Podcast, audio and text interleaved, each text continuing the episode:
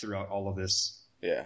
throughout its entire history. So because of that, Bitcoin is immune to a lot of the problems that someone trying to create a private blockchain will have and it will inevitably inevitably fail with. And of course, he does it with great analogies and much better prose than I can come up with. Yeah. So, Essentially, Bitcoin is Bane. So, you, you've only adopted blockchain. I was born in it, raised in it. I've seen the scum of the internet since my inception. and so that's that's essentially what he said is that uh, they're building a blockchain. Welcome to the Bitcoin Podcast. This show is intended for information purposes only, but we're not experts. We're just two guys within the Bitcoin community. Bitcoin is an experiment in the separation of money and state. You'll be surprised how many will support that, and adoption is the only thing that matters.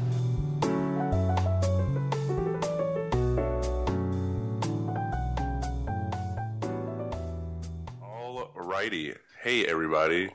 Welcome to episode 29 of the Bitcoin Podcast. I'm your first host, Marcello. And I'm host number two, D. host number three, Corey, and we're getting close to 30. We're getting close, man. And um, this episode is brought to you by escrowmybits.com. And fellas, the holidays are just around the corner, a couple weeks away. So we said it before, we'll say it again. Please do not board a plane with gifts. That's a hassle. And did you know that the TSA will fucking rip open your presents if they're gift wrapped? They'll just rip it up. They don't care. Yeah, they give no yeah. fucks. They give no fucks. So don't be that guy. It's just a hassle. So look, escrow my bits. It's fast. It's super easy, and it only takes three steps. So you just register, deposit your Bitcoin that we all know and love and have. The seller ships the item, buyer checks the goods and releases the funds.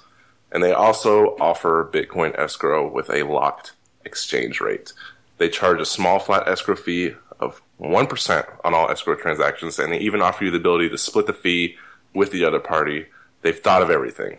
Your funds are kept in a secure two of a three multi signature transaction. They only hold one key, you hold the rest.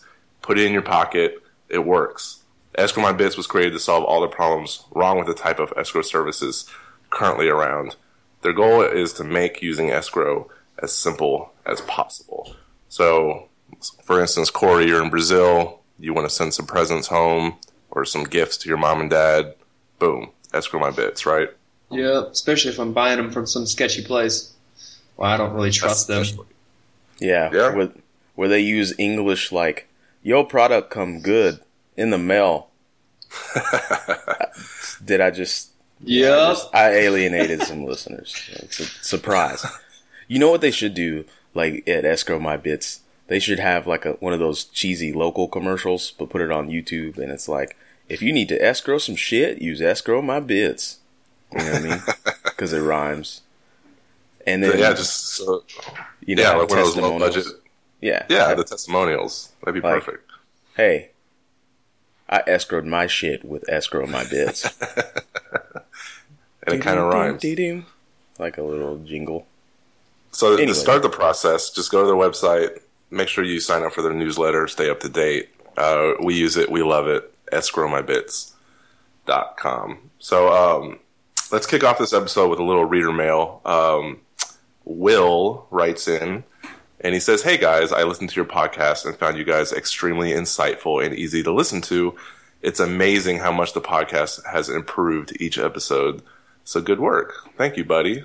But his uh, his question is is he's a huge proponent for Bitcoin and would like to get further involved. And as a college student, what opportunities are out there for advocating Bitcoin, either on a casual or a professional basis? Basically, how can he get involved? Uh, so I know Corey gave him some personalized advice, but for those out there that are kind of in the same boat, Corey, can you help these uh, crypto noobs out a little bit? Yeah, I mean it's it's kind of it's it's hard to really answer the, the question specifically because Bitcoin is so broad and overlaps a lot of disciplines, and with any major revolutionary technology, there's a lot of things that we don't know that it's going to touch. So it really depends for the fundamental level, what are you good at? Like, what skills do you personally have that you can bring to the table that may be different than most people? It, but first, for anyone, any general advice is to get to know what Bitcoin is and how it works first. You can never do anything, you can never improve something unless you understand its current state and where it is. So you can start that by, you know, maybe taking the Bitcoin course on Coursera, which we've talked about and taken. We really enjoyed that. It really gives a really good broad overview of the protocol of Bitcoin, how it works, where it's at, implications, downfalls, anything that you may want to think about, and a lot of the and a lot of the surface level coverage and a little bit deeper as well of Bitcoin.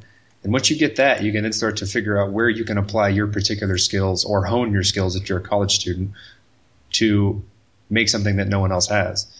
Um, and then, of course, use Bitcoin, tell your friends about it, try and get people to, to, to talk about it. And in the process, you'll meet people who are doing the same thing. And, you know, that's how, that's how projects get started in the first place. Absolutely. You're going to also, if you're trying to spread adoption, you're going to need a monk robe as well and to Uh. shave just the top of your head. Or all but the top of your head. All, all but the top of your head. I mean, also you can. I mean, if you have a specific question, ask us or ask someone who may know. We have we have avenues on our website to ask particular questions, and we'll give the best advice we can. And if we can't answer those questions, we'll point you in the right direction. That's that's kind of our goal is to help people understand things about Bitcoin that they don't they may not understand, introduce you to new things that are going on, and if we can't answer them, point you in the right direction to other people who can. It's the internet. If you don't know, you can look it up or find someone who do who does know. Absolutely. But thank you to Will because Yeah. that was a pick me up. That was Yeah, that's great. I really enjoyed that comment. it's great to get feedback like that and it's great to be able to interact with people that listen to point them in the right directions to get the info uh, that they need but basically just like corey said will or anybody else is like will take your skill set be really aware of what you can and can't do and find a way to apply that to the bitcoin uh, space period Yeah.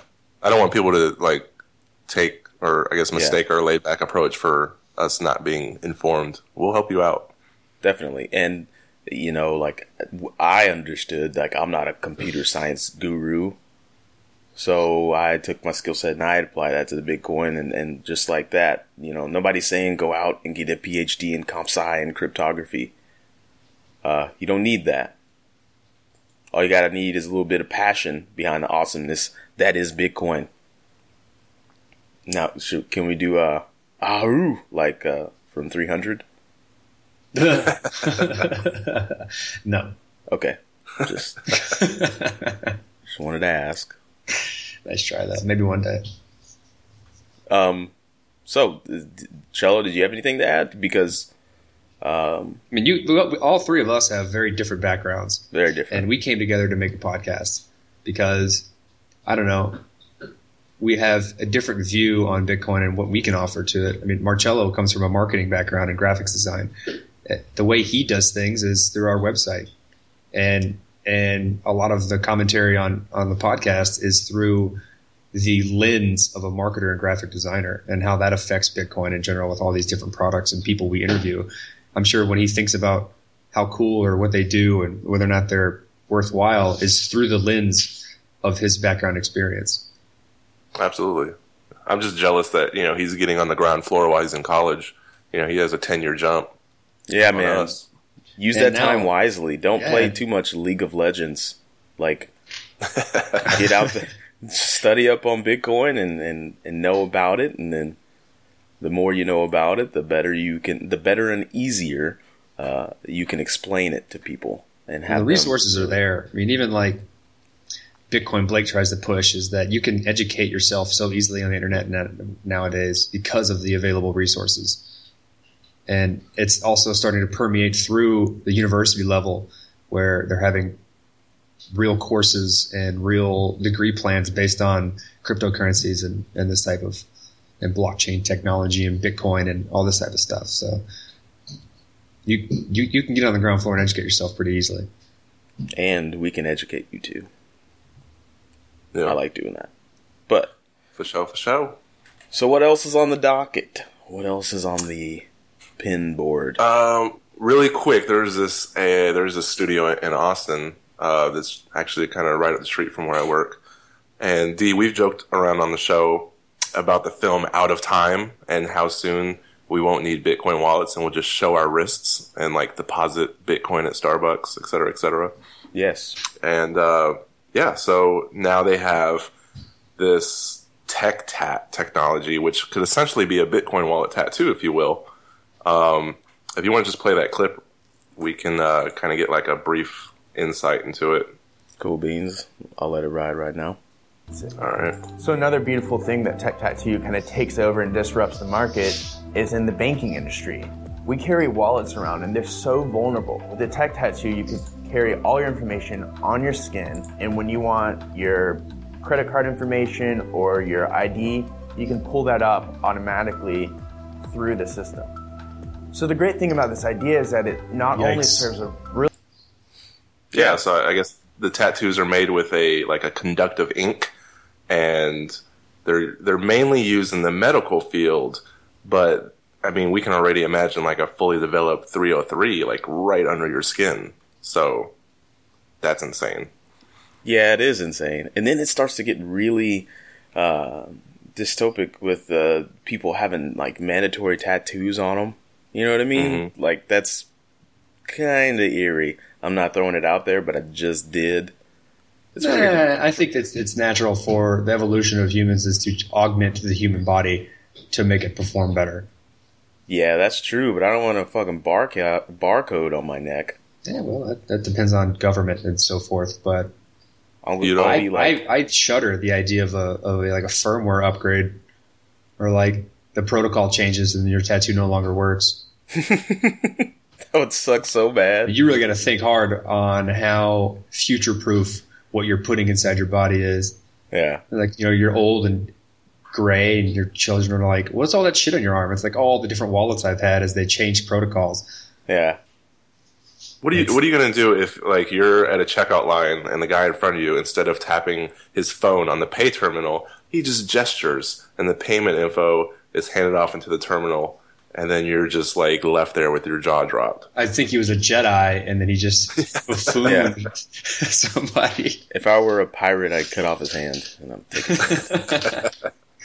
I don't know. If, also- if they start uh, issuing out mandatory barcodes, bro, I'm going straight Denis Leary off of Demolition Man. I'm going underground, spraying Taco Bell on buildings. That's what I'm doing. So you're you're not an early adopter into the, the wild world of uh, biohacking. You're gonna you're gonna sit this one out. Oh, I'm into Uh, biohacking, but I'm not putting I'm not putting my money on my skin where someone can just be like, "Oh, thanks for their money," because I feel like nowadays it's very easy if you're broadcasting something like that for someone to take it. I don't know. In the, I don't know in the enough movie about Out. Time, could you chop their arms off and, and and like steal their currency? Was that a thing? I don't know. That's something they should have put into the storyline because that's a very interesting way to go. Just chop their arm off and then do the thing where you put it on your arm and then suck out Yeah. the time out of them. I mean, I I love Justin Timberlake. oh yeah, I'm a huge fan of Justin Timberlake. He's one of the dudes I really want to hang out with before I go to the grave beyond. I know it's not going to happen, but if if you're listening, JT, which you're not, I want to hang out with you, play some Xbox.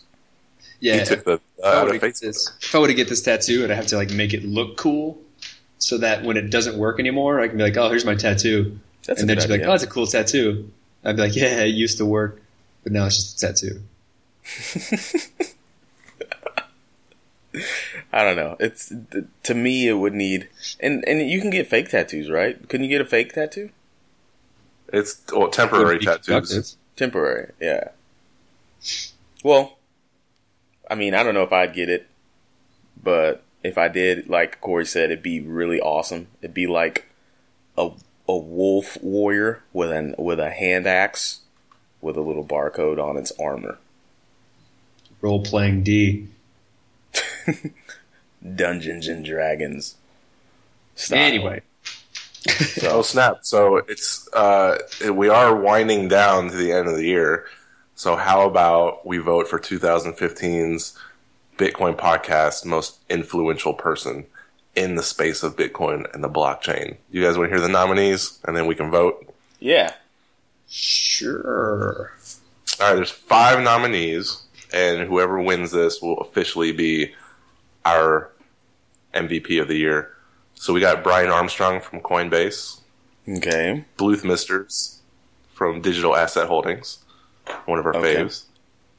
We got Roger Ver from Memory Dealers, Tweet Gavin Andresen, Bitcoin Core, and Andreas Antonopoulos. Ooh, that last one you saved it, didn't you? Hey, I'm just uh, reading the names in alphabetical order. No, I didn't. It was random. Ooh, it's a tough one. You know, recently I've been a little bit bitter towards Andreas, honestly, because he doesn't want to come on the show or hasn't agreed to come on the show yet, even though I've sent him a lot of tweets. But I listened to one of his speeches recently, uh, a la Corey sending me the link, and damn it if I'm not right back on the Andreas train. What kind of things did he talk about? Like, what Uh, was the like the the thing that sucked you in? Corey, you want to take it or?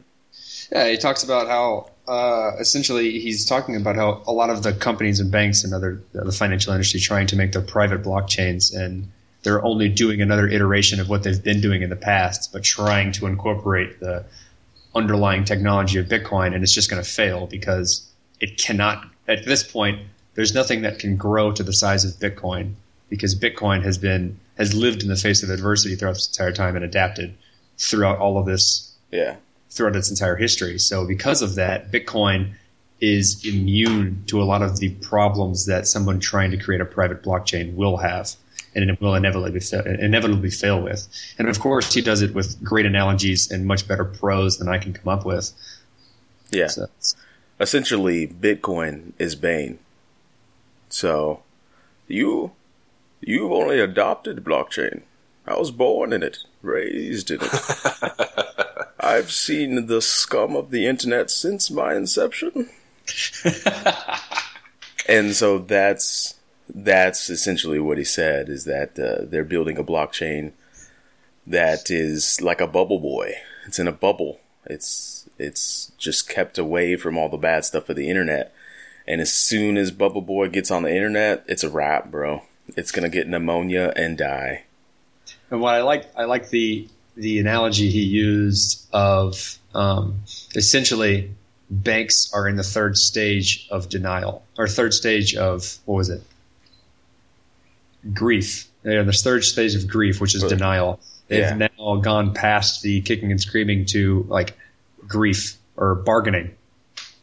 Pretty and much. So now they're just like, okay, okay, okay, okay. Blockchain's pretty good. Let's use it. Let's let's let's use it for ourselves Mhm. right? And they're and they're slowly dealing with the consequences of their their their empire that they have built is going to fail, and now they're trying to bargain with the failure of it by incorporating it, incorporating the, I guess the proprietor of their failure into it poorly. And the next step will will definitely come soon, I think, when they realize that that won't work.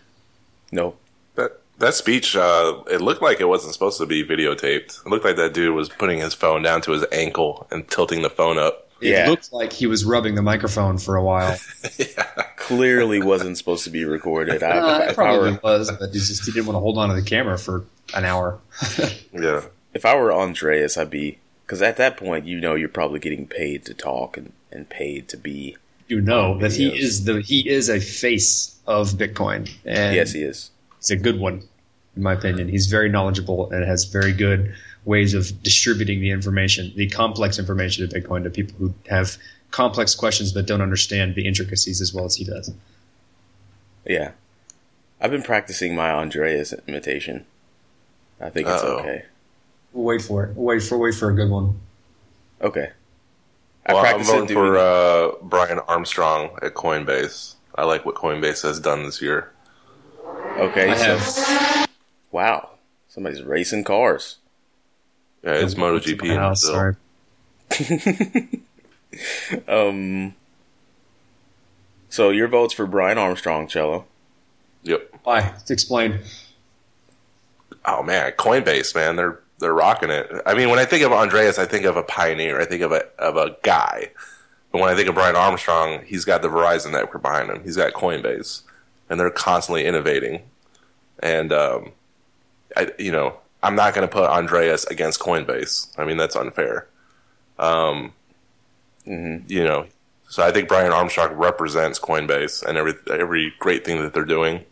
I, I think Andreas is a uh, kind of a Johnny Appleseed of Bitcoin, and I think he's very valuable. But I got to give it to Coinbase this year. So you're placing, you're essentially placing the technology, you're prioritizing the technology over the people, and you want the found the foundation to be the things people can use as opposed to what Andreas provides, which is education.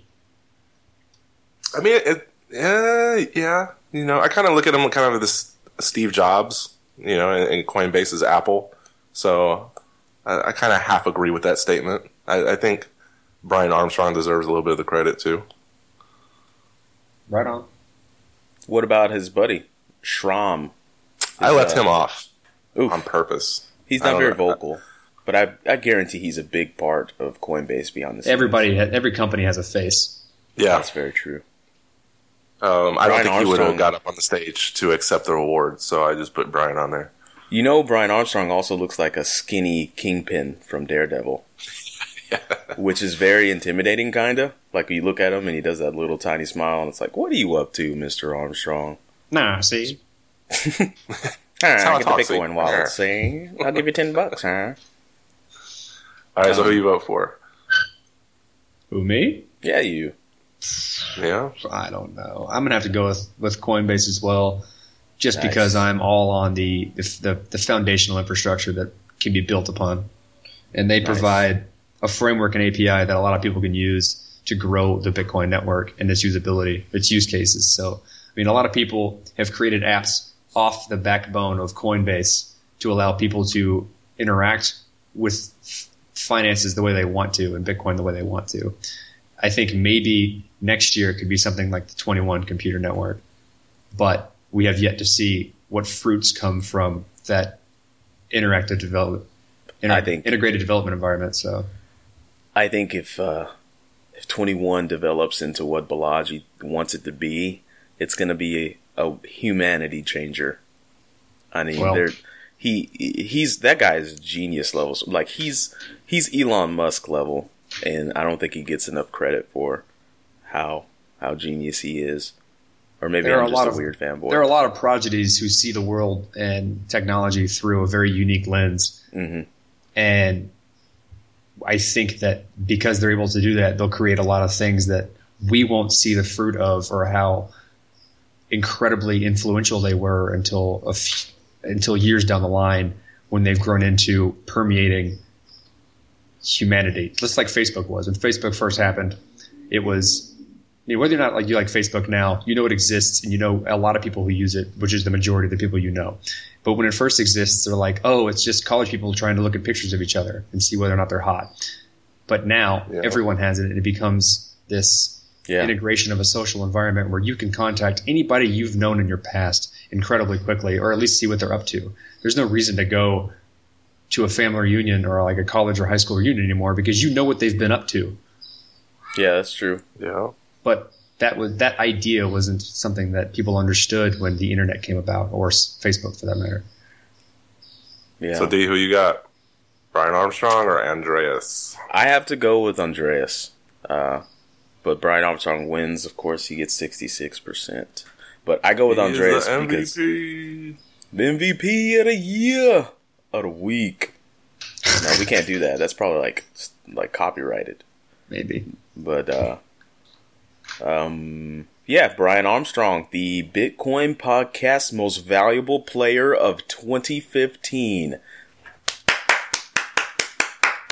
Good job, sir. Good job. Well done, right. sir. Uh, so we all we all want a world where we can spend our bitcoins, right, gentlemen? I know Yes. I do. There, there, yeah. There's but there's not enough merchant acceptance. So what do we do? Well, there's this service called Plutus, and they want to change this problem.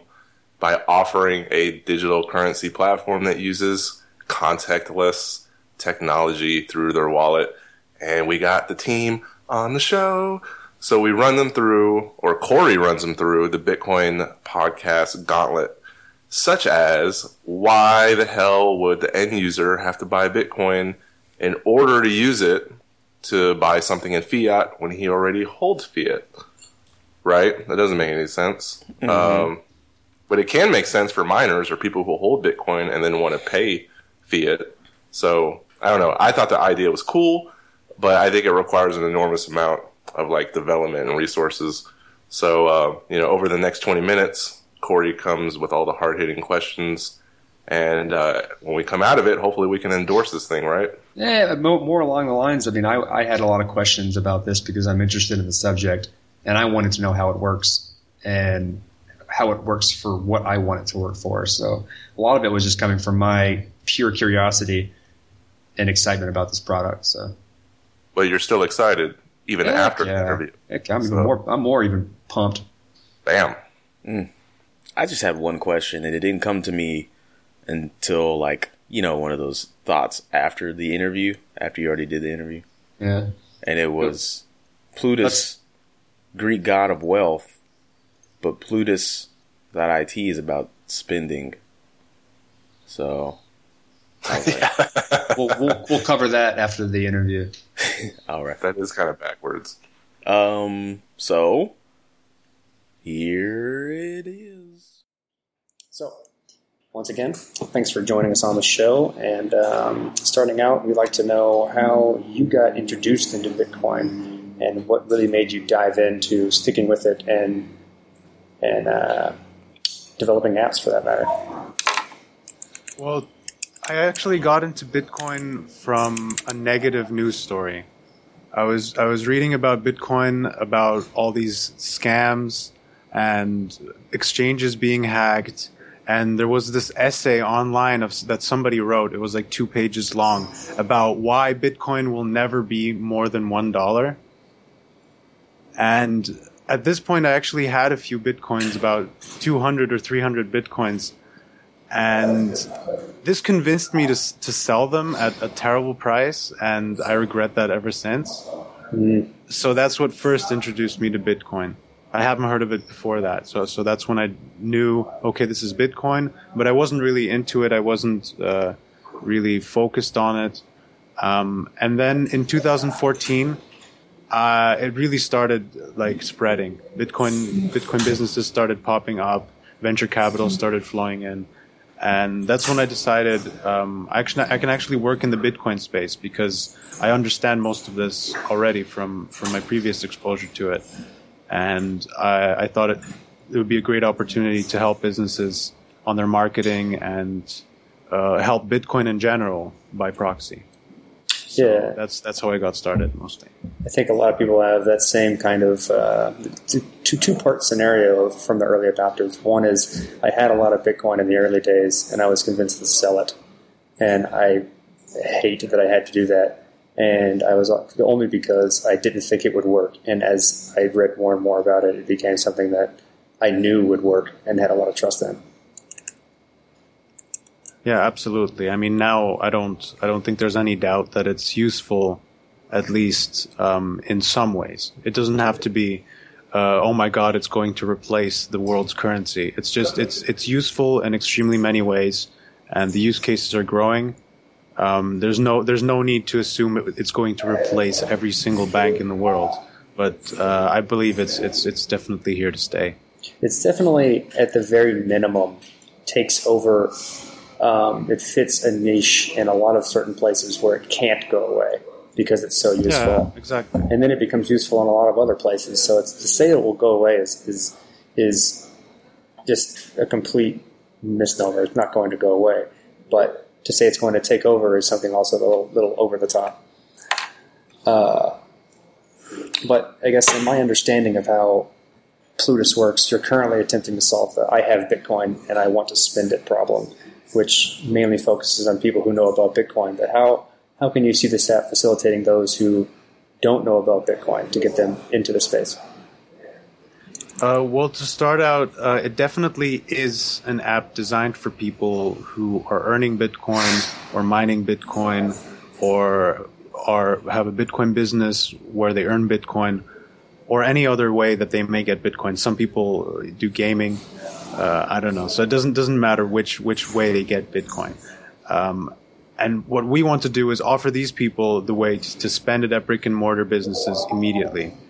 Um, how we think it will facilitate uh, usage by people who don't know about Bitcoin? That's that's a good question. Um, while it's not the, the intent of the project to, to facilitate the, the adoption of Bitcoin directly, we have actually noticed that uh, just by going into a store and paying with Bitcoin, the merchants may actually uh, get you may actually get the merchant's attention, and they will they will ask you how are you doing this, um, what how are you paying, uh, how does this Bitcoin stuff work, and that may then inspire them to to read about the benefits. And I think if they if they see actual customers standing in their store uh, using it, it'll be a much much better argument than than some than something they read online. So once once you do that, merchants are going to notice and they may start to compete with each other. So one one restaurant may have Bitcoin accepted, and then the one across the street may have Bitcoin accepted, and this will definitely also just spread word of mouth. So even if the merchant doesn't uh, accept it, they might tell their friends, "Oh, somebody paid with Bitcoin at my store today," and um, I think I think that that should result in a net benefit for Bitcoin adoption uh, in the long run. Yeah, it's definitely through through increasing the overall usage of Bitcoin allows for people to discuss it and talk about it a lot more. So it's the, the principle is like um, sort of like a reverse BitPay. Mm-hmm. So instead of in it, with BitPay the, the, the, and, and these other services, the merchant has to go, go there, has to use this service, has to download their app, or um, has to provide some some way for people to scan the QR code and, and all this stuff. But what we are doing is we're we're um, giving the power into the to, to the user's hands, so the user can exchange it into their virtual debit card through the app, and the merchant doesn't need to know doesn't need to know exactly uh, how the user is paying. So so the merchants the merchants can just keep doing what they're doing right now, um, as long as they have this NFC access point, an NFC payment terminal. Uh, you will be able to pay with Plutus anywhere in the world. So it, it's it's um, it doesn't depend on merchants, and that's that's the main practical solution here because convincing merchants, as we know, is is, is has been quite difficult recently. Um, and BitPay has actually uh, scaled down their operations on on um, trying to reach merchants, and other uh, other payment processors have done the same because once you reach a certain amount of people that are interested in Bitcoin from the beginning, the rest is extremely set in their ways and mm-hmm. difficult to change. Mm-hmm. So um, we believe that this this will also like help from from a different angle. That when people also hear about our service, merchants hear about our service, they may be uh, they they may Google that and from then find payment processors uh, if they want to do that, or if they want to accept Bitcoin directly, they'll find apps to do that but right now, the main thing with Plutus is um, we're providing a practical solution for anyone that has Bitcoin. So you have Bitcoin, you want to buy groceries, uh, this is how you do it. Yeah, so I mean, I've, some of our users may not know that you spent a week only living on Bitcoin. Can you uh, tell us about this and, and how that and how your experience with talking to different merchants and, and how easy this was? Uh, yeah, that was actually um, a team team effort. So uh, I was mostly writing about this and cooperating with the team and handling all of that. And uh, it was actually it's it's actually much easier. It, it went much easier for us than than we expected because every place we basically went to um, had an NFC terminal. So uh, we we bought groceries, we bought fast food, we bought movie tickets. We went to on the London transport. All of this just with the NFC app, just with Plutus, and just with Bitcoin. I think that I think that people even a year ago, maybe not even that, who tried the same experiment would have would have had much more difficulty than what you met. Um, allowing yourself to tap into the current infrastructure that's in place with the NFC stuff essentially allows you to live your normal life, but keep your sto- your value storage in Bitcoin. Am I right? Yeah. What made it so challenging to live on Bitcoin in the past was you you had to convince the merchant. You had to if they didn't accept Bitcoin, you had to be like, could you please accept Bitcoin? It's it's good for everybody. You had to stand there and embarrass yourself trying to convince them about some something hmm. they perceive as magic internet money. Yeah. So, so, so then it was like an adventure. Like you had to go out, you had to drive for a few hours to find a place that accepts Bitcoin for some obscure product that you didn't need until you knew they they had Bitcoin. um, but but now at this point, if it has NFC, you can you can pay with Bitcoin. So it's it's uh, the the week is still ongoing. Actually, we're on day six, I believe. Um, but we could go on indef- indefinitely. We could we could do a year of Bitcoin only, because every everywhere we look, there's usually an NFC reader. Yeah, you definitely seem really stressed out about this past week, don't you? uh, so could you uh, could you walk us through the process of getting started with Plutus once it's live? Like, how fast can someone who has no idea about this get up and running? Um, it's we've tried to make it as easy as possible, as as humanly possible. All you have to do is deposit Bitcoin on your account, and you can spend it immediately with by tapping and paying. So it's similar to Android Pay or Apple Pay. Uh, you just transfer bitcoins to your to your app, and uh, you tap and pay at the merchant. That's that's about as easy as you want it to be. Like it's Yeah, it's, there's no there's no settings to mess with, no um, unnecessary uh, setups or, or processes or anything. You just send the bitcoins and you can you're ready to shop. Some people would say the litmus test for a for a successful application or new technology is whether or not you can teach your grandparents to use it. And it seems like this is something you could teach your grandmother to use, and she would use it within a couple hours. Maybe not a couple hours, but I think that's that's a realistic scenario. If you gave her the Bitcoin, yeah, it's it's about it's about as easy as, as any any other phone application.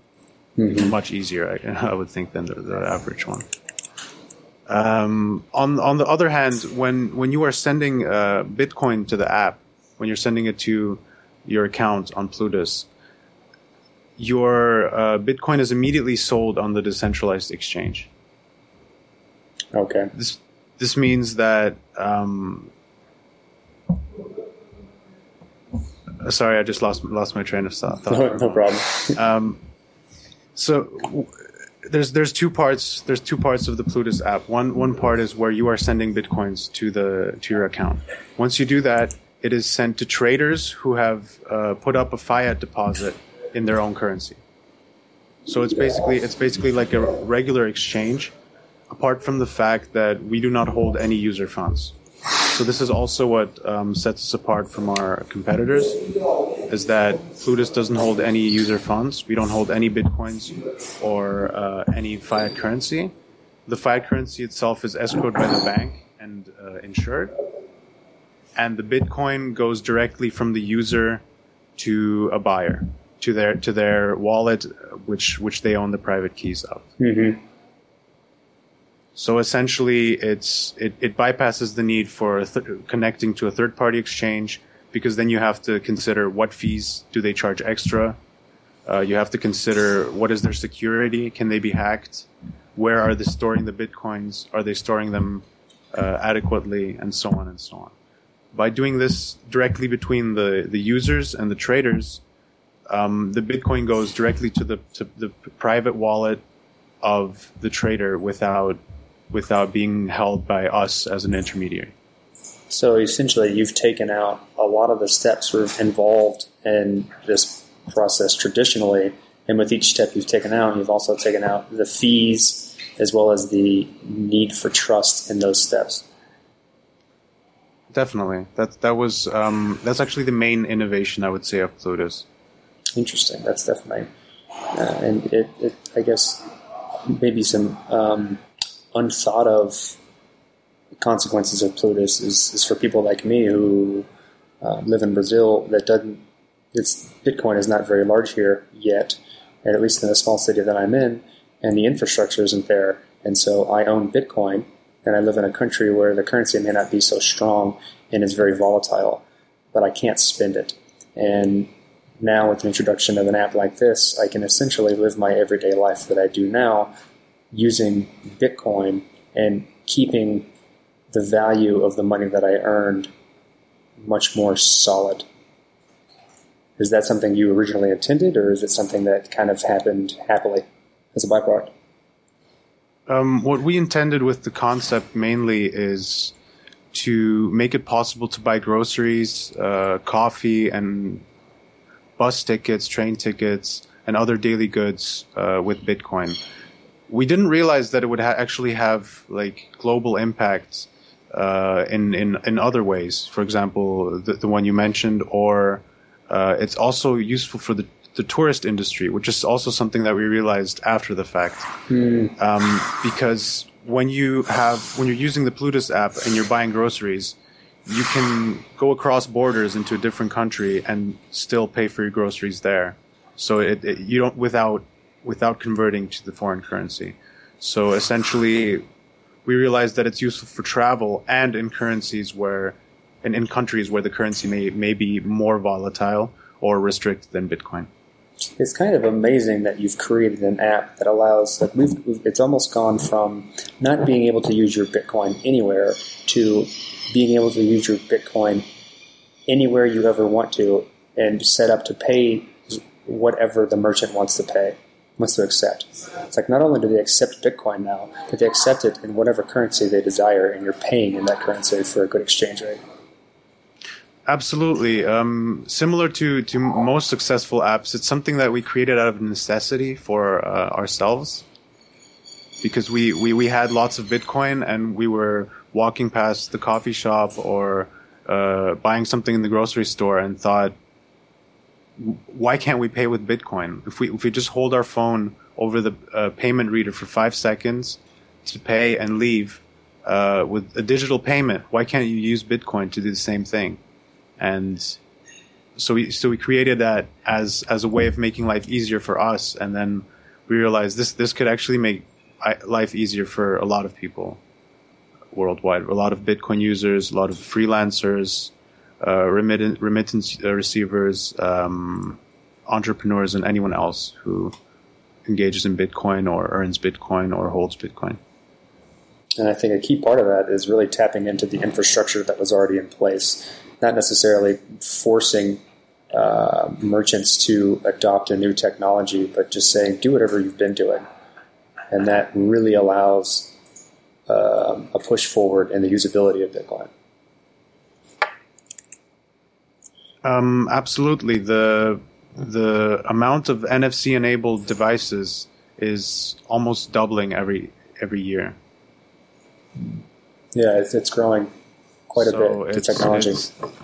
and there's actually there's actually a few few laws in, in several countries. Uh, I can't really list them at the moment, but there are there are actually laws that uh, you would have to comply with for payments, and a lot of a lot of these uh, have have drafts where you may have to actually have an NFC reader to be compliant with with the regulations. Oh wow, in that, that country. That state. definitely helps for something like Plutus. Is there is there are there other types of misconceptions that people think when you introduce this this, this app to them, where they, they, they don't get it or they think that it works improperly? There are two there are two misconceptions we usually hear. Uh, the first one is that we hold user funds, and they people ask us how do you how do we know that your your servers are secure and stuff like that, uh, which is easily explained away by just saying that the exchanges between the users themselves. There's no, uh, we don't hold any fiat currency and we don't hold any Bitcoin. So that that is the that is the main misconception that people have. Mm-hmm. Um, the other the other misconception that people have is that it's supposed to be uh, something extremely disruptive and that every every merchant will now love Bitcoin. That they're going to as soon as it as soon as it appears that merchants will go crazy and that they will immediately accept Bitcoin and that if they don't accept Bitcoin, it's not good. And this is this seems to me this seems to me more like a personal or like an emotional decision that people make. They say, "Well, the merchant doesn't know that he's getting Bitcoin," and it doesn't change anything about how it works. So it doesn't doesn't change the fact that you can pay uh, for your groceries in Bitcoin. But to them, if the merchant doesn't know it's Bitcoin, it's, it doesn't make them happy. So, it, so their their criticism is that is is just just um, based on based on emotion. So they, so they think, does the merchant love Bitcoin or is he a Bitcoin supporter? But to most people, that doesn't doesn't really matter or factor in as a as a decision. Most people are, just think, uh, I would like a pizza. I'm hungry right now. Uh, I can pay this in five seconds using my Bitcoin account. Perfect. I'll also get a drink, and you're on your way. Yeah, it's. I mean, I've I've I've kind of said the same thing a lot of times. Is that the the real adoption of Bitcoin will come through people either not knowing they're accepting it or not knowing they're using it. It's just a very useful technology for a lot of purposes and allows for varying ways of transferring value. But in the end, I believe like you said, uh, some of the Bitcoin. Excuse me. go ahead. I'm sorry. I'm sorry for for. for Not a problem. I just uh, I just wanted to add that the Bitcoin uh, developers mentioned mentioned the same the same uh, aspect that it will. I'm I'm not sure which which uh, but a few of the core developers mentioned that Bitcoin will become ubiquitous once people don't know that they're using it. Yeah, I mean, it's a lot like, and it, it, it, everyone makes this parallel probably because, because it's apropos, but it's a lot like the internet. Um, in the early days, or you know, a few years ago, before social media really caught on, everyone knew they were using the internet. They were getting on the internet and trying to evangelize other people using the internet because it's so useful. Now, it's so pervasive that you have no idea you're using it, but I'd say 95% of your day involves some form of connecting with the internet. And because it's the back end to almost how everything works. And the same can be said about how we transfer value in Bitcoin. We have uh, actually seen a lot of startups um, that were u- that were using blockchains in general. Mm-hmm. So they were they're making their own blockchains, and more and more of these startups started showing up. And after after that, Bitcoin companies decided to rebrand as not Bitcoin companies but blockchain companies. So even though they wouldn't be making any blockchains, they would only be using one, the Bitcoin blockchain. Mm-hmm. They would still they would still refer to themselves as a blockchain company. And this seemed to really help their marketing. So even one abstraction away, when people don't know they're using Bitcoin, they just know they're using blockchain. There's already a wider acceptance for that. It takes people, it takes the emotion out of the situation and allows people to just say, "Oh, this is easier. Well, I want to use that." But in the end, the, yeah, I I think Bitcoin's going to win because it's so secure.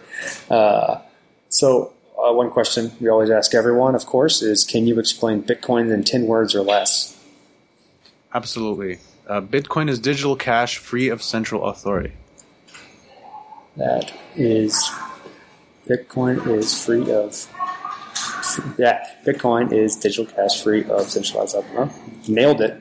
One of the very few are on our on our on our podcast that uh, have a, such a concise answer and still maintain ten words or less. Well, thanks. Um, I certainly tried.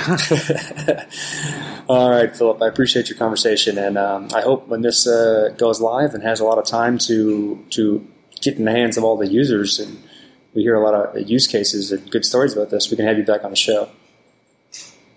uh, thanks for having me on, and I, I look forward to being uh, on in the future when Plutus goes live. All right, thank you. All right, have a pleasant evening and uh, a great weekend. You too. Bye. And that was the interview with the Plutus. Plutus, the app that allows you to. Actually, wasn't with Plutus, it was with Filip with an F, uh, one of the founders of Plutus. And what it allows you to do is if you have an Android phone, I believe, or maybe any phone, I don't know if they do the iOS. But if you have, you can spend your Bitcoin anywhere at a near field communication terminal. That is NFC for the noobs in the audience. At an NFC terminal, you can you can spend your bits, and the merchant doesn't even have to know. Like you just, it's just like, hey, you got an NFC terminal, and the merchant's like, yes, I do because I believe in the future. And you're like, cool, and you just buy your bag of flaming hot Cheetos with your Android phone or iPhone, and you send it through NFC, and you paid for it. Boom. And for those of you that don't know, NFC channels are pretty much everywhere. Yes. You see those like wireless credit card swipers? It's pretty, it's an NFC channel. A lot of Mhm. people have them; they may not know it. Uh, So- go to go to Plutus.it and then you can sign up to be a founding member and be the first to try it when they release their uh, album. Yeah, be like Corey because it hasn't been they haven't announced a fixed date yet, but I think it's early 2016. So I'm. Q1. There's a lot of I shit don't dropping I- in Q1. It allows me to hold on to my purchasing power of of Bitcoin because the HEI here is just so freaking weak.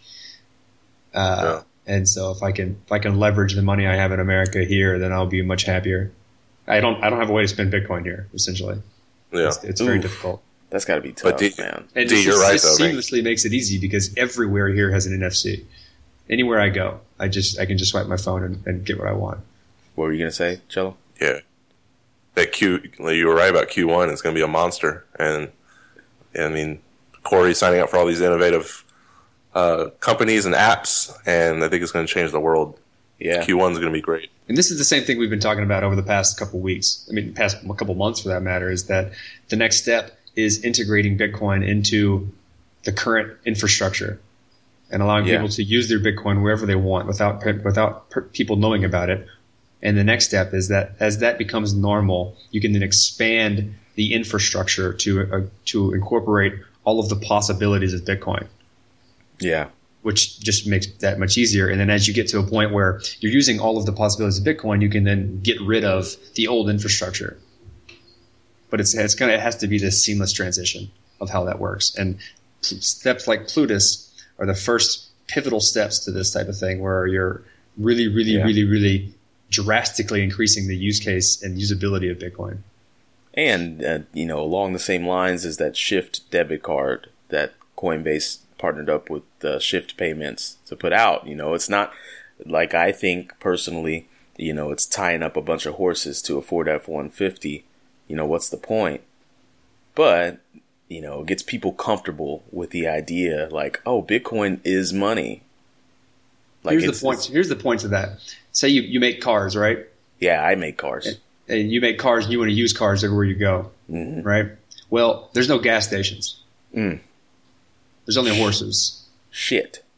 So, and you can only get gas stations at this one place. So you have this car that works real great, but it also runs on horses because you can never get gas. So you've got to essentially have a bunch of jerry cans and get a bunch of gas when you get gas, and then you, are an you get, you get some hazard. gas. You get some gas. You're like, oh hell yeah, I'm using my car. It's awesome. This is way better than using horses. And you run out of gas. You're like, ah shit, I can't use my car anymore. I guess I got to turn the horses back on. Mm, that's an excellent analogy, man. And you don't want to be carrying around a bunch of gas because then you're an explosive hazard. Yeah. You crash, you burn. So you wait. And so you wait until slowly but surely more and more gas stations start popping up and you can use your car more and more often. And then it gets to the point where everybody's using a car and it's the only way to do it. And why would ever people ever use horses? That's Yep. stupid. I, tell you what, in the next five years, I'm really debating about causing physical harm to the person who writes me a check. I got a check the other day and I got just a little bit angry. Yeah, but you can Like- just deposit it on your phone now, man. It's so easy. Yeah, you could take a picture of the front and take a picture of the back and take a selfie, and you're like, yeah, deposit it for me. But at the same time, you handed me a check. Okay? You did that willingly. You wrote that with a pen. Yes, there's no other avenues in 2015 where you can talk to someone on the other side of the planet in less than a tenth of a second. And you wrote me a fucking check. Like, I was like, The the only people "Oh." that use checks are, I mean, no one is like, oh, I'm going to start using checks now. I'm 16 years old. I think the only people that are using checks are the people that are afraid to move on to the next level of paying for things. And they're going to get phased out just the way newspapers and Kodak and and Geo Metros will. They're called Newspapers Luddites. They're afraid of new technology. Yeah. Newspapers Yes. are struggling, man. They might as well just start putting, they might as well just hang it up, man. Find a better business model. Find it's got Speaking of better business models, Dimitri. Yeah, man. I How about feel- Playboy taking out the nudie photos? Oh, that- we still get Pamela Anderson Wait. one more time. That wasn't where we were that wasn't- I going. I don't think that's where we were going. That's not where we were going. Oh, okay. Um, We still get 61 year old Pamela Anderson though. Ooh, can't wait to see those awkwardly smooth old boobies. oh yeah, I'm all about that. That was creepy. Um, so I'm all about it too. Double creepy. I do believe you're talking about mycelium. Yeah, it's a payment system that's changing It's- the world. Yes, it's it's it's more than just a payment system. That originally they do hot wallets, right? They do wallets, and I think they also offer a cold cold storage option. You can like export your private key and you know make a paper wallet and and do that whole thing uh, where you are the master of your financial existence. Yes. Uh, but also recently they've been, I guess it was rumored they were working on a, a payment network and that's hard to do traditionally, right? If you want to have a payment network, you got to go knock on Visa's door and say like, "Hey Visa, you know, I'm thinking about building this thing and you know, I'm thinking about making it a payment system." And Visa's probably going to be like, "Good luck with that. By the way, we wrote the laws, so But so, can I take this and go to Wendy's and buy something, or does it still need like a huge behavior change of consumers and merchants to get behind it? it's gonna need a little bit of both, but not a lot of bit of both. It's um, so it's it's it's a payments network and it's this device that's a it's essentially a smart debit card. Uh, it doesn't have a magnetic strip. It's got the NFC chip on it. It's got near field communication. It uses web meshing to communicate with this payments network that they've built. But that's the beautiful thing about permissionless innovation. Shout out Andreas is that they built this payment network using Bitcoin as the roots. And essentially, I believe what they do, I don't know how they're going to pitch it, but there's a little device that people plug into the back of their routers and it makes that a Bitcoin node and it communicates with the Bitcoin network. And they've built the network on top of the Bitcoin using the Bitcoin protocol.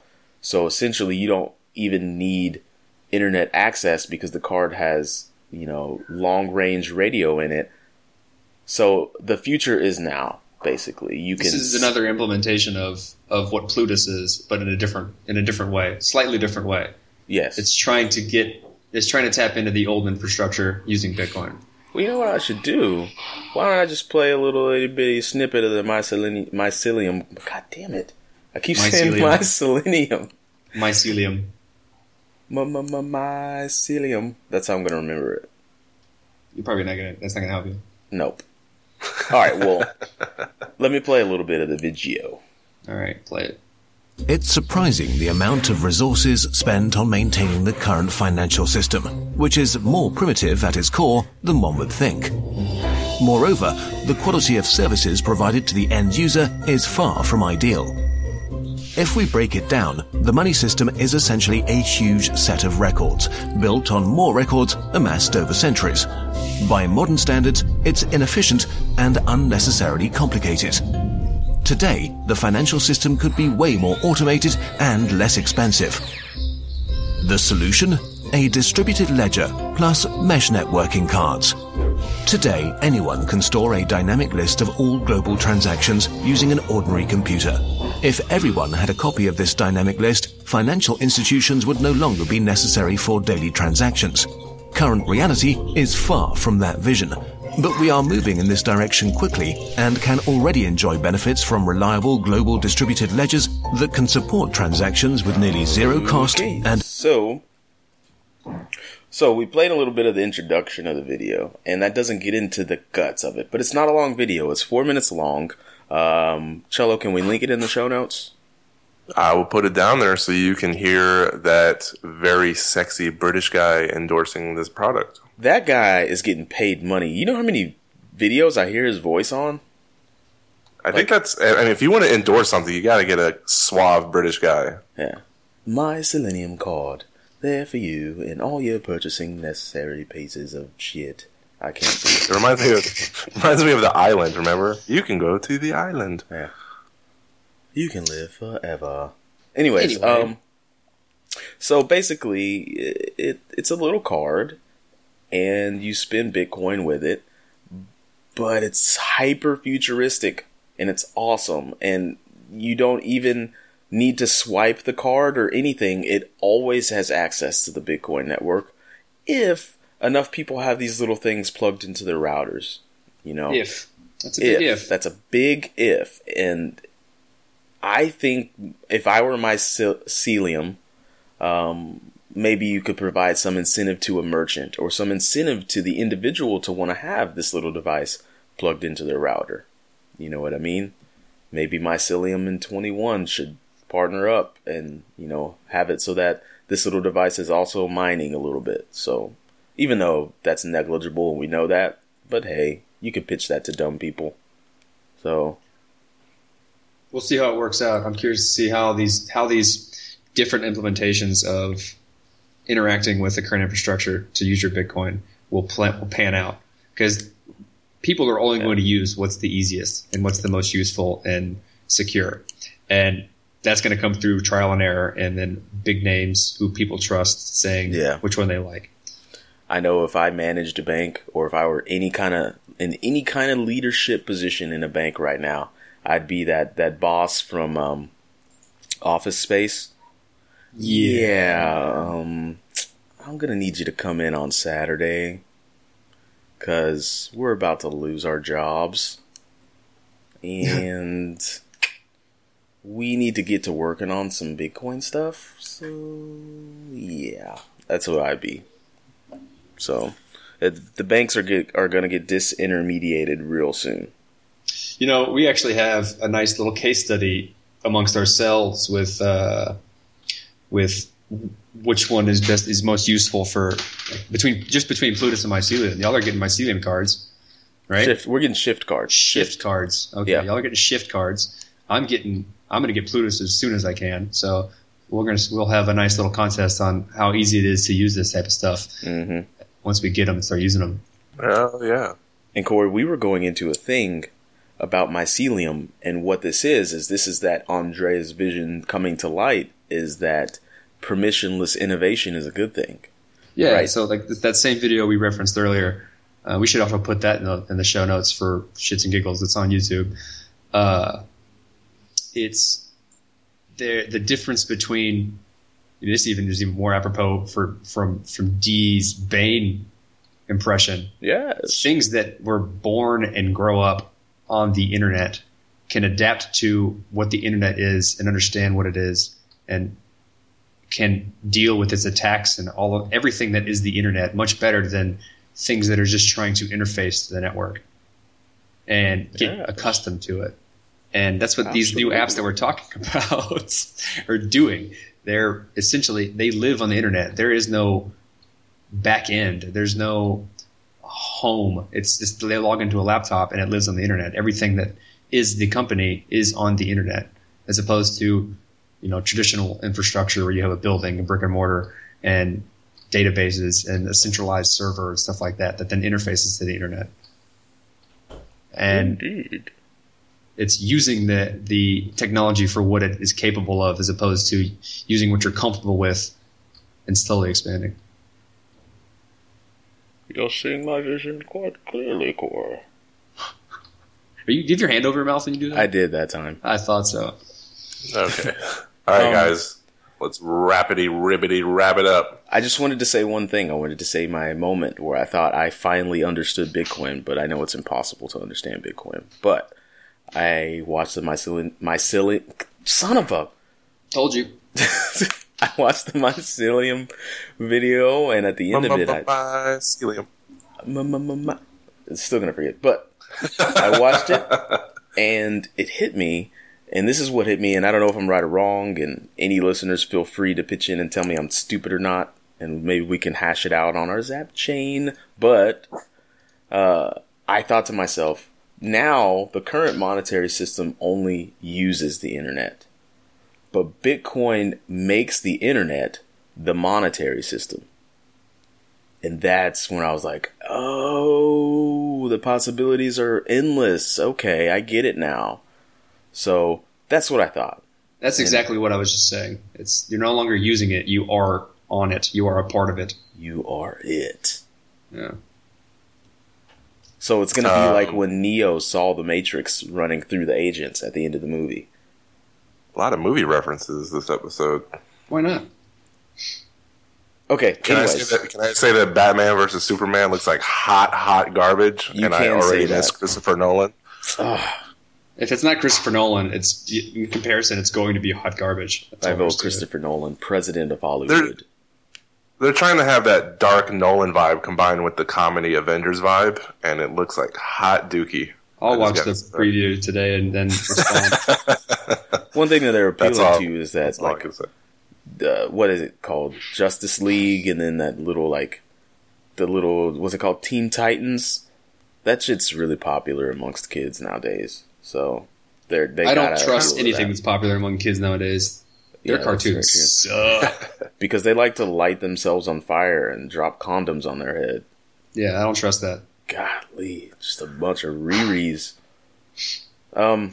So, All right, anyways, uh, yeah. next week uh, we got our Teddy Pendergrass intro, our smooth R and B drunk episode that you've come to know and love.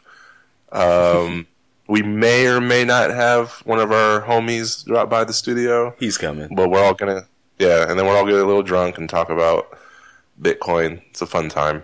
I'm clearly glad I decided to uh, not drink alcohol this month and then just break that Yeah. for the pu- drunk episode. I'm thinking of not drinking alcohol. I got a little bit schwasty last time. I got too swifty. I listened to it recently. I was like, I just sound like a drunken asshole that nobody wants to listen to.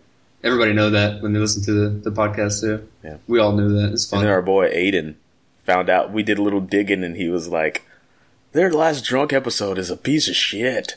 Don't even bother. But while we're while we're recording, I'm like, man, this is really informative. And then when you listen back, it's like, you drunken it's fun. idiots. yeah, whatever. It's our podcast. We do what we want. Yeah. Um, Sounds So let's get the plugs out there. Um, at the BTC podcast on Twitter, Cello runs it. He's doing a great job. Interact with him. If yep, yep. yeah, if you want to sponsor something, you know, hit him up on Twitter and we'll get it going.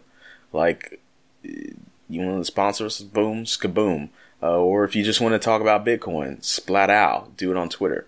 Also, you could do that. On Spaghetti. our, say what? I was just going with Oh. your terminologies there. Spliggity going- splam. I was Eat me. going on a onomatopoeia spree. Okay. Spliggity splam. Uh, if you want to hit up the bitcoinpodcast.com, skadoosh, you can do that. There's a Q&A on there. It goes directly to Mr. Petty, and he will answer your questions, although he still hasn't told me about the bacon cooking thing. But I've thought about it. I decided not to answer it for you. I don't answer your questions. You can just talk about it. I answer random people's questions I don't know. I was just trying to break the Oh, give Like them an silence. example of what I'm capable of. yeah. Um. Also, I actually What- did work that out, by the way. what I've been uh, you did. Yeah. You're gonna have to let us know in the next episode. Hey, Okay. um zap chain i'm really trying to build this community it's growing strong we're getting one community member a week yeah uh so um but we did get a little interaction and yeah you get paid bits just to comment on stuff give us ideas to talk about ask us questions we'll talk about it on the show you'll like that because you're like oh i feel like my voice is being heard and we're like fuck yeah it is man so come to the Zapchain community. It's a zapchain.com. Wait a second, let me. Slash in the show notes. Zapchain.com slash Z slash just two guys. And I'll uh, put that in the show notes. Good deal. And uh, I've been handing out bits like it's my job, okay, to try and uh, get you guys really interactive. And another thing we're plugging is the crowd fund. Can we do that? Is it too soon? Um, do I feel motivated this week? I think I can get it done this week. Yeah, I'm gonna get you motivated. Let me let me let me just say that we are tinkering with the idea of crowdfunding. Yes. Um, and I I want people to give us money. Yes, but it's for the people though. It's it's going to be to your benefit, definitely. Yes. Uh, it's in the workings. We'll get it up. Another Um, thing I'd like to do, well, we'll talk about that on the back end of the show. But the crowd fund, we're trying to get it out there and, you know, start spreading the word. And other than that, do we have anything else Oh, to there is. I do have something. Someone on on Twitter uh, pointed out to me that our feed was wrong. Um, so I corrected the feed. It's on our website, uh, or you can go to feeds.feedburner.com slash the Bitcoin podcast. We got 20 subscribers the first day I put it up because people, I'm sure, were clamoring for it, and I just linked it wrong. Hot damn. So if you want to, yeah, if you want to listen to our show uh, and you don't like iTunes and Stitcher, which is very understandable, the feed is up there now Hey, man. correctly. Good job. Golf clap for that.